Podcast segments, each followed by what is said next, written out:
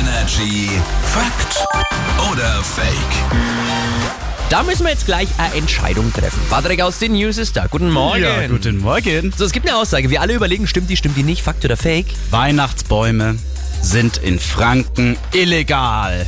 Da gibt es bestimmt so eine Verordnung. Nadelbäume in der Wohnung verboten. So, Geschmarri, so Ja, sauber. keine Jetzt Genau, es Ahnung. werden überall Weihnachtsbäume verkauft, obwohl es illegal ist. Ja, genau, so Genau. sieht's Ja, die aus. sind eigentlich nur für die Balkone vielleicht. Na, Ne, das kann ja nur an einem bestimmten Ah. Ort sein, dass man sie an einem bestimmten Ort nicht aufstellen darf. Ah, in der Wohnung.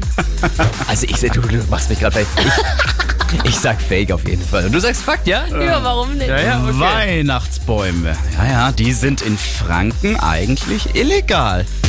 Fake. Was Mann, so ey. ein Schmarrn. Aber jetzt pass auf, die katholische Kirche, ja, um die geht's nämlich. Die hat jahrzehntelang den Weihnachtsbaum, so wie wir ihn kennen und wie er auch hier schön geschmückt bei uns im Studio steht, verhindert und blockiert. Für die Kirche ist nämlich die Weihnachtskrippe das ultimative ja, Weihnachtssymbol und hat dann auch so Ammenmärchen rum erzählt, ne? So ein geschmückter Weihnachtsbaum, der beschwört Dämonen herauf und so weiter und so fort.